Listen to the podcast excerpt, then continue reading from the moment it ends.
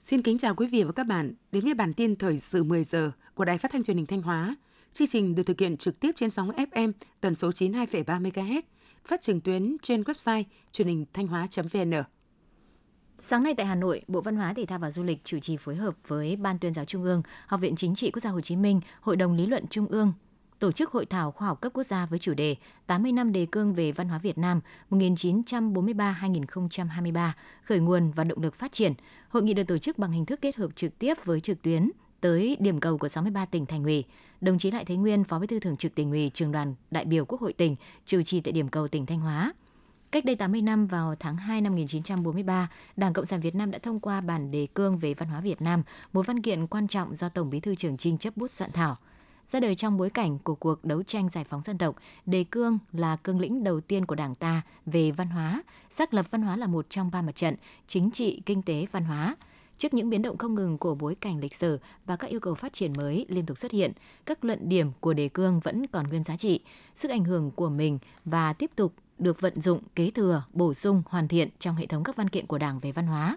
Quá trình chuyển dịch từ ba nguyên tắc dân tộc, đại chúng, khoa học, của nền văn hóa cách mạng cho đến các giá trị tiên tiến đậm đà bản sắc dân tộc của văn hóa Việt Nam trong giai đoạn phát triển đất nước và hội nhập quốc tế, cho thấy vị thế và tầm ảnh hưởng của đề cương về văn hóa Việt Nam như một cương lĩnh khởi nguồn cho việc xác lập, hoàn thiện tư duy lý luận về phát triển văn hóa phát triển con người ở Việt Nam. Theo Sở Công Thương Thanh Hóa, 2 tháng đầu năm 2023, giá trị xuất khẩu hàng hóa toàn tỉnh giảm 6,2% so với cùng kỳ, trong đó nhiều mặt hàng nông lâm thủy sản tiếp tục giảm so với cùng kỳ như hải sản các loại, thịt xúc sản, gỗ, ván ép. Ghi nhận thời điểm này, nhiều doanh nghiệp có lượng đơn hàng giảm từ 30 đến 50% so với cùng kỳ năm trước.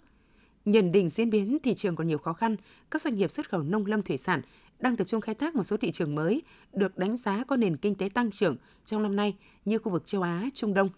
Ngành công thương cũng tích cực tháo gỡ khó khăn vướng mắc, đồng thời hỗ trợ hướng dẫn doanh nghiệp nắm bắt và vận dụng tốt cơ hội từ các hiệp định thương mại tự do đã ký kết để khai thác mở rộng thị trường xuất khẩu.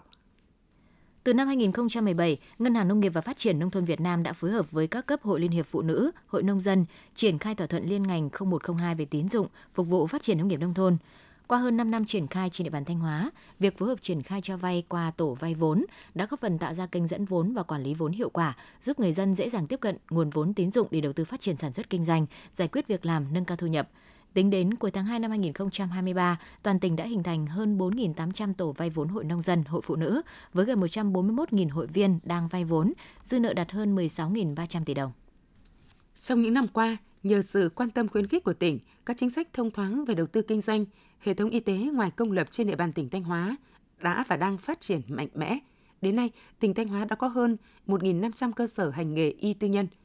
Trong đó có 19 bệnh viện và hơn 1.500 phòng khám đa khoa và chuyên khoa. Năm 2022, tỷ lệ cung cấp các dịch vụ cận lâm sàng cho người dân của các cơ sở y tế ngoài công lập đạt 23,5%,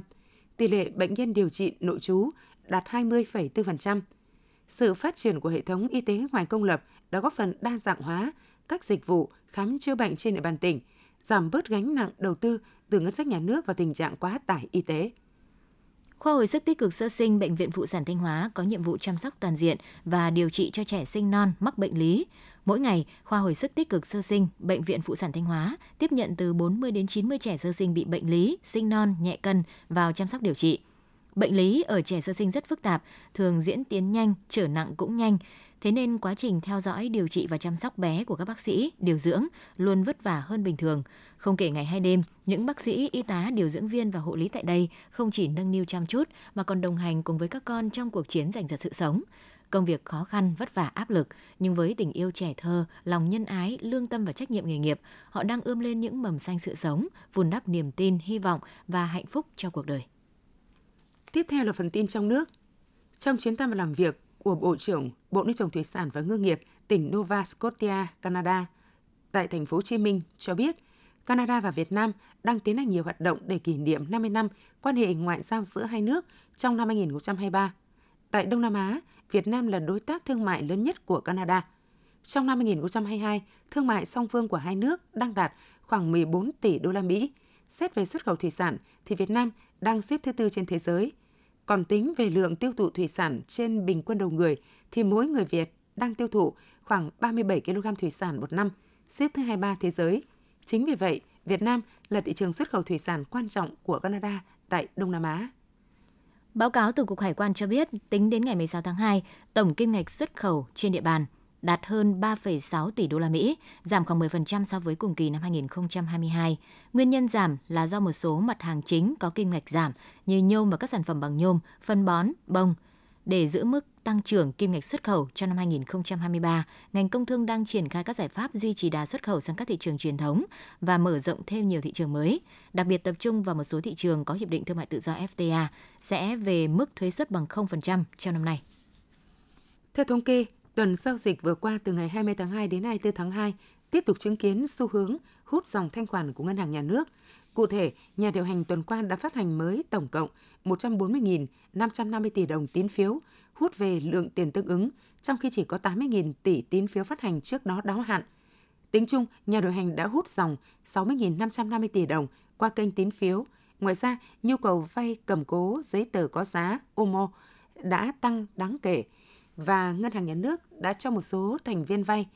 tổng cộng 10.679 tỷ đồng. Trong khi đó, 229 tỷ đồng khoản vay cũ trong tuần trước đáo hạn. Tổng cộng Ngân hàng Nhà nước đã bơm 10.450 tỷ đồng qua kênh thị trường mở. Từ đầu năm 2023 đến nay, giá thép xây dựng đã có 5 đợt tăng liên tiếp. Gần đây nhất, sau hơn 2 tuần giá thép xây dựng duy trì ổn định, ngày 22 tháng 2, thị trường nội địa đã có đợt điều chỉnh tăng giá tiếp theo cho mặt hàng thép cuộn CB240. Mức tăng giá thép cuộn xây dựng ở phía Bắc là 200.000 đồng một tấn, phía Nam là 150.000 đồng một tấn. Thống kê của Hiệp hội Thép Việt Nam cho thấy, bình quân giá thép nội địa hiện tăng khoảng 5% so với cuối năm 2022, nhưng vẫn thấp hơn cùng kỳ năm 2022 khoảng 8%.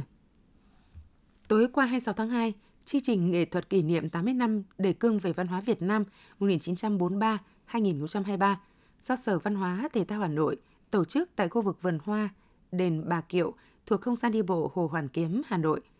80 năm về trước, tháng 2 năm 1943, đề cương về văn hóa Việt Nam, văn kiện chính thức đầu tiên về công tác văn hóa văn nghệ do Tổng Bí thư Trường Trinh soạn thảo được thông qua tại hội nghị Ban Thường vụ Trung ương Đảng. Cho đến nay, giá trị và tính hiện thực của bản đề cương này vẫn còn nguyên giá trị. Tại đường sách thành phố Hồ Chí Minh đã diễn ra chương trình giao lưu ra mắt bộ sách tranh Trường Sa. Biển ấy là của mình của nhà văn Bùi Tiểu Quyên. Bộ sách giúp các em nhỏ có thể hình dung phần nào cuộc sống ở Trường Sa, từ đó thêm yêu đất nước của mình. Bộ sách tranh Trường Sa, Biển ấy là của mình gồm hai tập, Phong ba nơi đầu sóng và Biển ấy là của mình, được Lion Book liên kết với nhà xuất bản Hà Nội thực hiện và ra mắt bạn đọc vào những ngày đầu của năm 2023. Đây là bộ sách tiếp theo thuộc series Em yêu Việt Nam mình, dòng sách tôn vinh con người, thiên nhiên và các giá trị Việt. Lễ hội Moto Festival 2023 được tổ chức trong hai ngày 25 và 26 tháng 2 tại khu du lịch KDL UNMI Bầu Trắng Phan Thiết Bình Thuận đã thu hút hơn 2.500 biker cùng đông đảo du khách tham gia. Sự kiện này còn được chính quyền tỉnh Bình Thuận hỗ trợ tối đa nhằm hưởng ứng năm du lịch quốc gia 2023 với chủ đề Bình Thuận Hội tụ xanh.